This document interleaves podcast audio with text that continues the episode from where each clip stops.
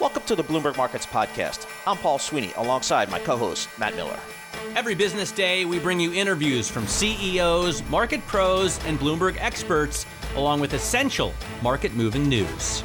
Find the Bloomberg Markets Podcast on Apple Podcasts or wherever you listen to podcasts and at Bloomberg.com slash podcast.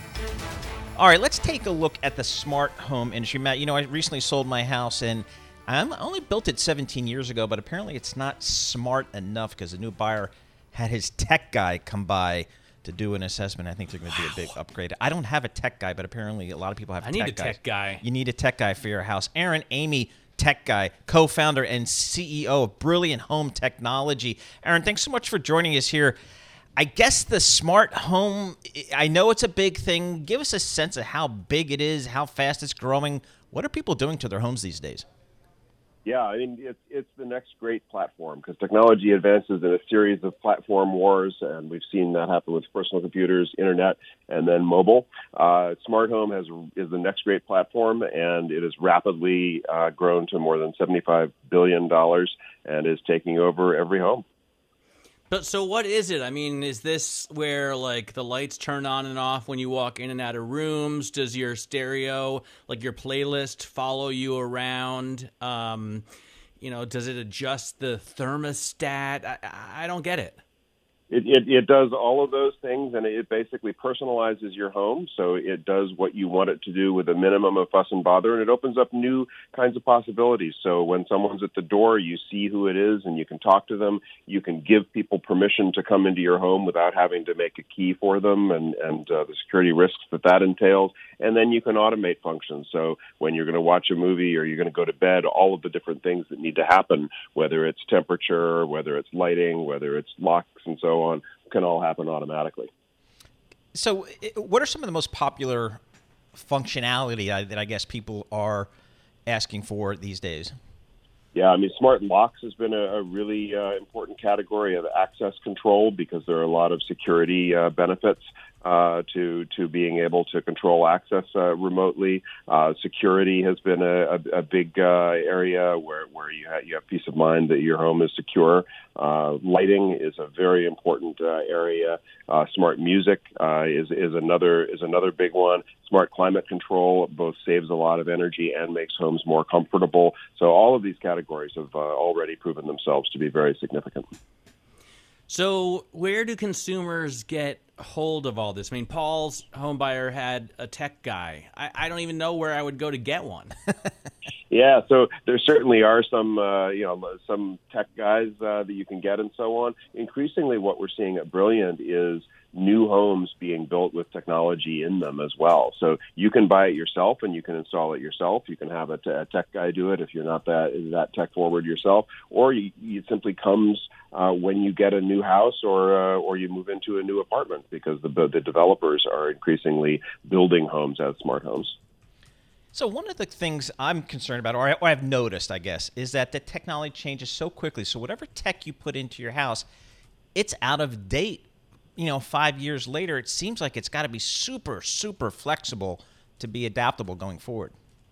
It is. Um, it is, and, and, that's one of the changes. Uh, and one of the things that companies like Brilliant are doing is making sure that what we're doing is extensible. So, for example, we're updating our software every two weeks, and the software is really the the heart of the system. Um, so your home actually gets better as you uh, as you live in it, and we've already seen this in other arenas. Like if you have a Tesla car, for example, you know there are always software updates, and and you know one day your car can parallel park itself, one day it can uh, semi-autonomous autonomously drive, uh, and that happens without having to update the underlying hardware platform. Are you worried about these devices getting hacked? I mean, I wouldn't want, for example, somebody to be watching me through my refrigerator or whatever, you know. watching through the refrigerator. No, this is this is a really important topic, and uh, and yes, you know the the responsible companies uh, in this field are very very careful about about security and actually bring additional security to uh, uh to bear. I, I, myself have a background in, in cybersecurity, um, and you know, I think that we have the ability to offer much better security. For example, you don't have to leave your key under the welcome mat or in a fake rock in the garden that everyone knows what it looks like uh, to, to give people access to your house. All right, I guess that's that's where we're going, Matt. So when you you know buy your home, I'm happy here to go there. I in just Westchester, I want someone to do it for me. Yeah, I you'll get a guy. We'll find Yeah. you a guy. All right. Yeah. Maybe Aaron. Maybe we'll do that for it. Aaron Emigh, co-founder and CEO of Brilliant Home Technology. She's talking about upgrading the homes to technology. Um, and again, it, it- you know, again, what I've noticed is, is the technology changes so quickly. So you you look at some of those houses where they have like panels, you know, kind of in the wall, and they don't use them anymore. The intercom, all that kind of stuff. I got to So- say, I I first heard about all this stuff when Bill Gates um, built Xanadu 2.0 like 20 years ago. so now regular people are getting what right, Gates has. exactly. Let's get to the vaccine mandate for federal employees. It looks like President Biden is set to announce a vaccine mandate, and we have Josh Wingrove who's uh, broken the story. Josh, what are we looking for? You know, we're going to hear from him at 5 p.m. Probably, probably going to get some more details beforehand. But to rewind to July, they set a rule that you had to be vaccinated or you had an option to sort of do testing and masking and that sort of thing. Now he's expanding it, sort of taking away that option B. So you have to be vaccinated, and he's expanding the number or the scope of the federal contract workforce that it it applies to also previously uh, was aimed at, at on-site. So essentially, more people being covered by this without an option to instead of get a vaccine, get regular testing and masking. So uh, you know, obviously, many details still TBD. You would expect pushback or legal challenges potentially to this. We don't know when this would take effect. We don't know what it would mean for, let's say, a federal worker who showed up on that day without being able to demonstrate vaccination. So definitely a moving target on this one, but a substantial expansion of the vaccine requirement for federal workers. Uh, you know, it's interesting, Josh. Do you know roughly how many people we're talking about here? Like, it's it's not all federal employees; it's just executive branch employees plus federal contractors. That still sounds like a, a lot of people to me. Yeah, I mean, I think we're talking millions of people, but the exact number, we, you know, we don't know. And I think the question that I have right now is, is you know, are we going to see pushback from labor groups? Are there going to be legal challenges or arbitration, you know, grievances, these kinds of things filed? You know, potentially. But the White House broadly views these sort of, you know, a la carte mandates, pretty big one for them as a federal government, but you know, for smaller companies who are doing the same thing, as a good way to sort of spur vaccination rates. People sort of, you know, don't want to be ordered by the government to do it overall, but if your employer requires it, there's there's evidence that that leads to an uptick in vaccinations. But you know, of course, the concern on the flip side is that it might generate blowback or you know get people's back up, You think? you know, that kind of thing. So you know, broadly, broadly I a, mean- lot, a lot of moving parts on this. Especially, it's almost like they're trying to antagonize um, the Trumpian anti-vaxxers. We know that 15 percent, maybe more, are vehemently opposed, right? Uh, yeah, it, I mean, there's different camps, right? You got hardcore anti-vax people. You got people that can't be bothered. You have people that have barriers, like they don't have paid time off to go get it, that sort of thing. You know, I think it's worth noting that vaccine hesitancy has been declining in the U.S. Not maybe as fast as other countries, but it's been going down, and we now have, you know, 75 percent of, of U.S. adults with at least one shot. That's a fairly big number. And you know, they they had shot for 70 percent in July. They hit it in August. They're now at 75. The problem, of course, is with Delta, you might need to get quite a bit higher than that. When you, and of course, there's a whole segment of the population, those under 12, that aren't eligible for a vaccine yet, are probably weeks or months away from being uh, eligible. So, you know, they, yeah, the, absolutely. You know, if you're a diehard anti-vaxxer, this is probably not going to change your mind. But there's uh, there's folks in the middle essentially that aren't vaccinated, that have questions, maybe haven't gotten around to it. Uh, that that I think they're sort of hoping that va- mandates at the employer level, in other words, your job making you do it, will will have a have a difference. Yeah, Josh, that's uh, you know the big take story of the day that Matt and I had. Uh, we were talking about this morning, focused on you know corporate mandates. Um, does a White House hope or anticipate that by taking this aggressive federal policy that they will you know maybe coax or urge or prod some big corporations to kind of follow suit with vaccine Yeah. mandates? Yeah, absolutely. You know, they're, they're sort of hoping people join the parade behind them. And this big wave started, you'll recall, with the approval of Pfizer's vaccine. Remember, for months we were using it only, on an emergency authorization.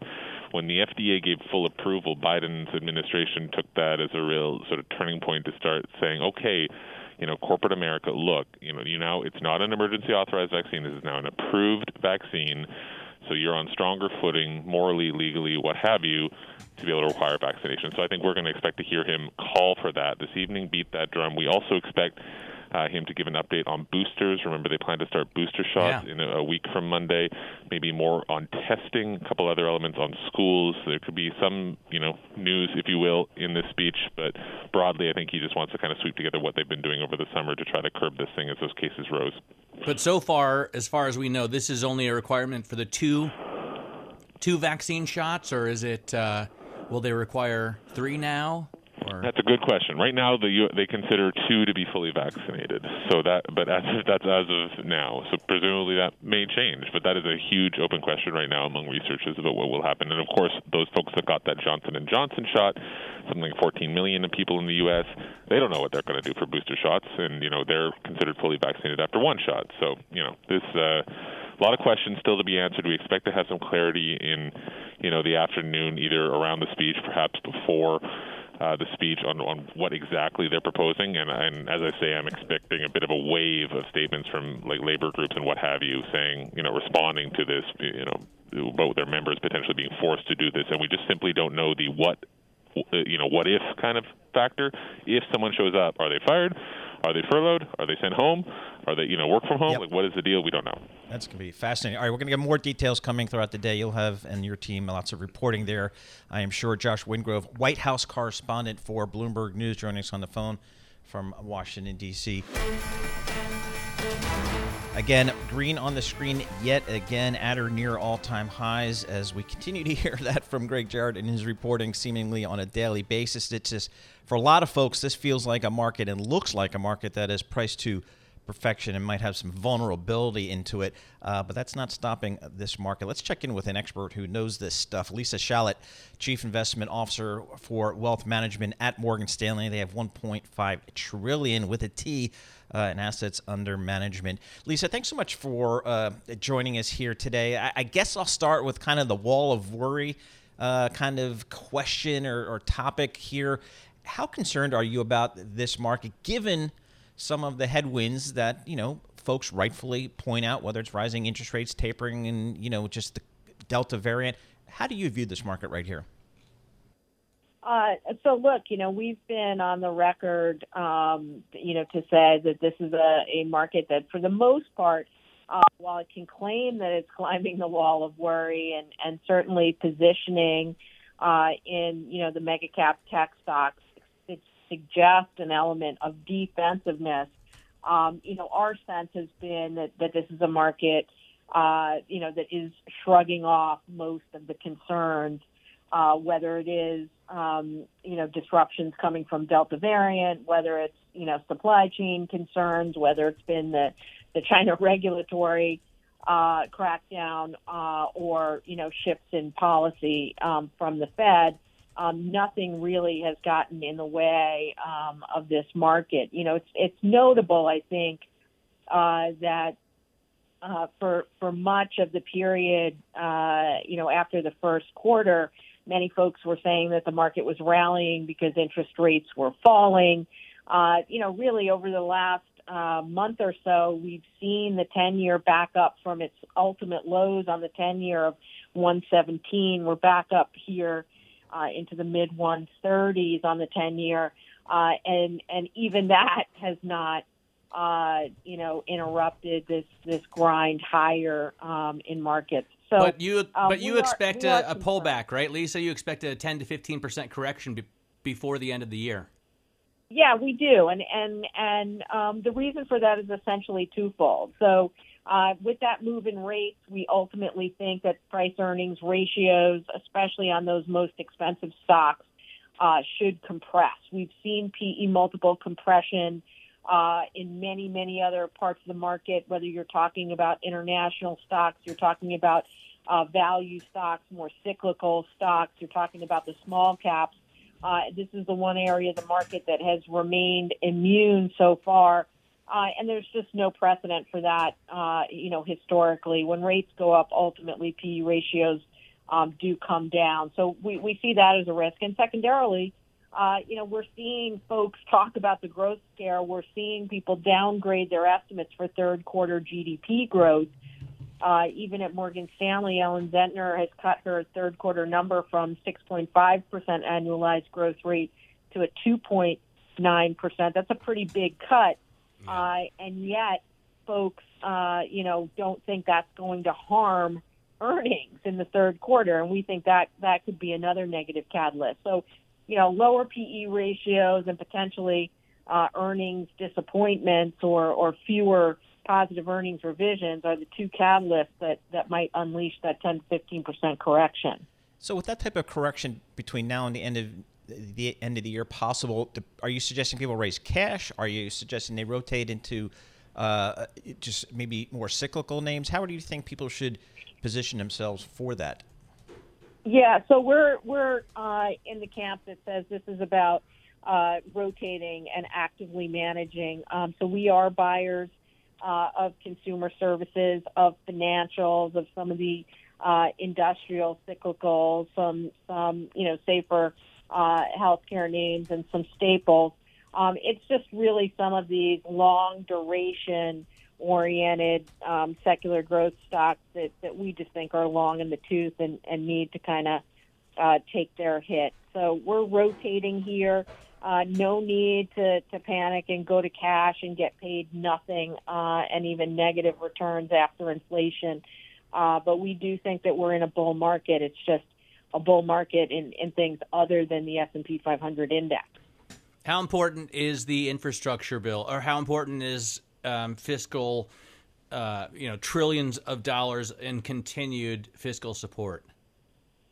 Um, you know, our perspective is that it's not so much the the dollars because what people forget uh, is that uh, a lot of this is going to be spent over you know multiple years, if not if not a decade.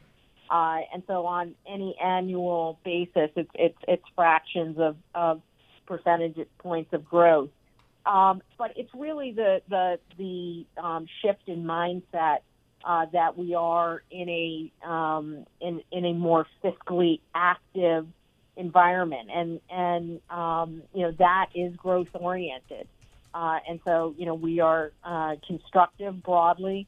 I don't know, um, you know, exactly what the, the, the form of final legislation is going to take, given all the puts and takes of this. Uh, but we do think we're going to get something uh, and that something on the margin uh, is helpful. Lisa, great to get your take. Thank you so much for joining us. Hope we can get you back on soon. Lisa Shalett is the Chief Investment Officer for Wealth Management at Morgan Stanley. Obviously, uh, very important view to get. So. Yeah. Uh, always good to to hear from Lisa. You know, we are seeing continued gains in the markets right now, and as we heard uh, earlier from um, uh, from Dave Wilson, we see the S&P 500 led by energy, financials, and materials. This is Bloomberg. Now let's get it over to Nathan Shetty. I told you we are going to be joined by the head of multi-asset at Nuveen. They've got 1.2 trillion dollars in assets under management. We're going to talk about the um, opportunities and risks in private markets where do you start when um, uh, uh, Nathan when analyzing such a huge universe? Thanks, uh, Matt, Paul, for having me on. It is indeed a massive universe, and I think um, it's only growing. We've seen uh, a ton of interest in, in, in, private markets, and I think this has been driven really by two phenomenon.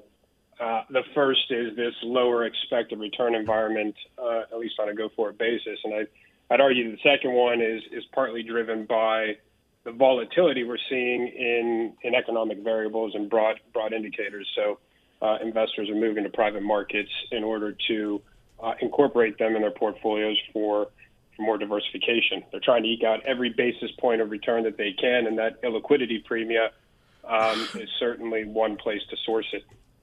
So it's interesting, uh, Nathan. We hear a little bit more, I guess, really over the last several weeks and months about private credit, and I guess that's simply, you know, investors looking anywhere they can for yield. Give us kind of the risk return profile as, you know, you guys go go out from, you know, maybe you know looking at treasuries or looking at uh, public corporates to to going out into the private credit market. Give us a sense of the risk return that you guys think about.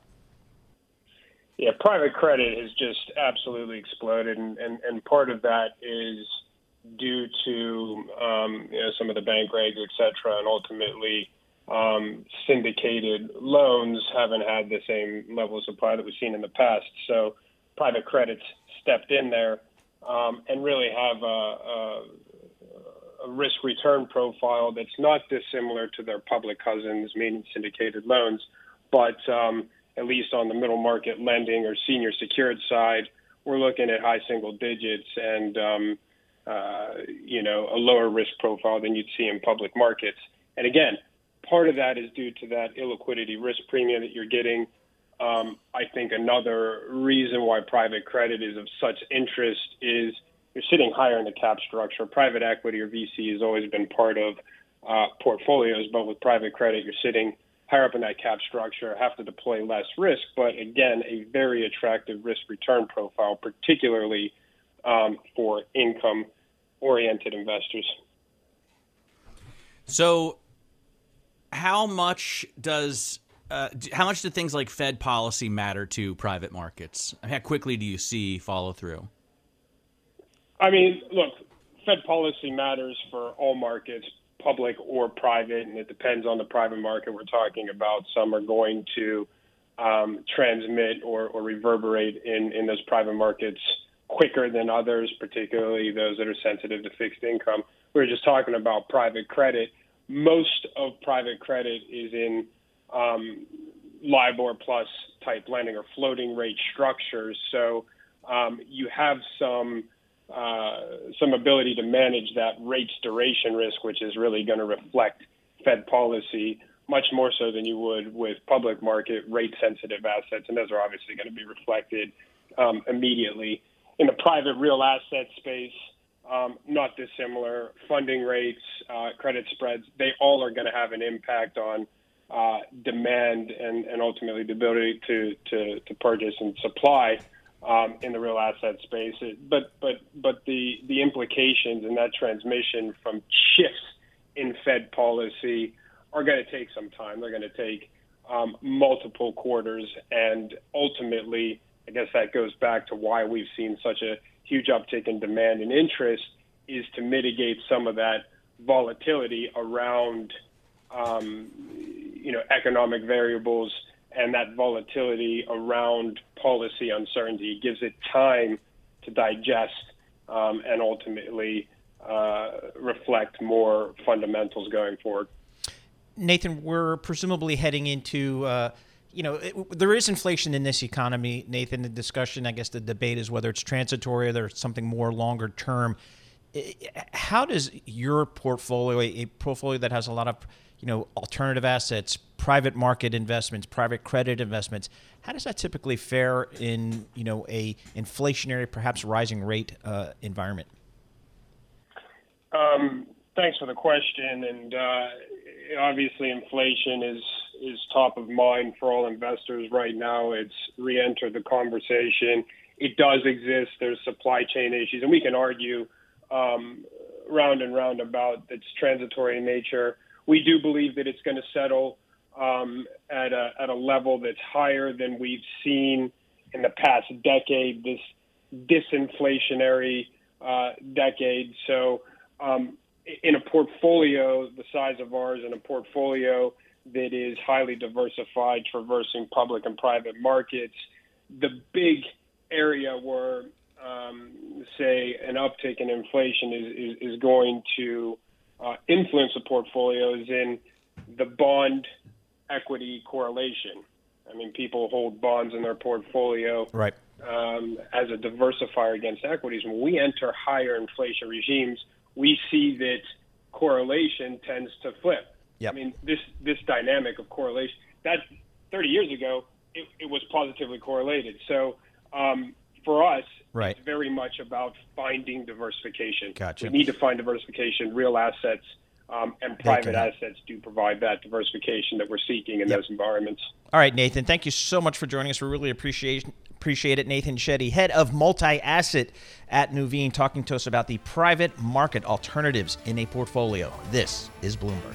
Thanks for listening to the Bloomberg Markets Podcast. You can subscribe and listen to interviews at Apple Podcasts or whatever podcast platform you prefer. I'm Matt Miller. I'm on Twitter at Matt Miller 1973. And I'm Paul Sweeney. I'm on Twitter at PT Sweeney. Before the podcast, you can always catch us worldwide at Bloomberg Radio.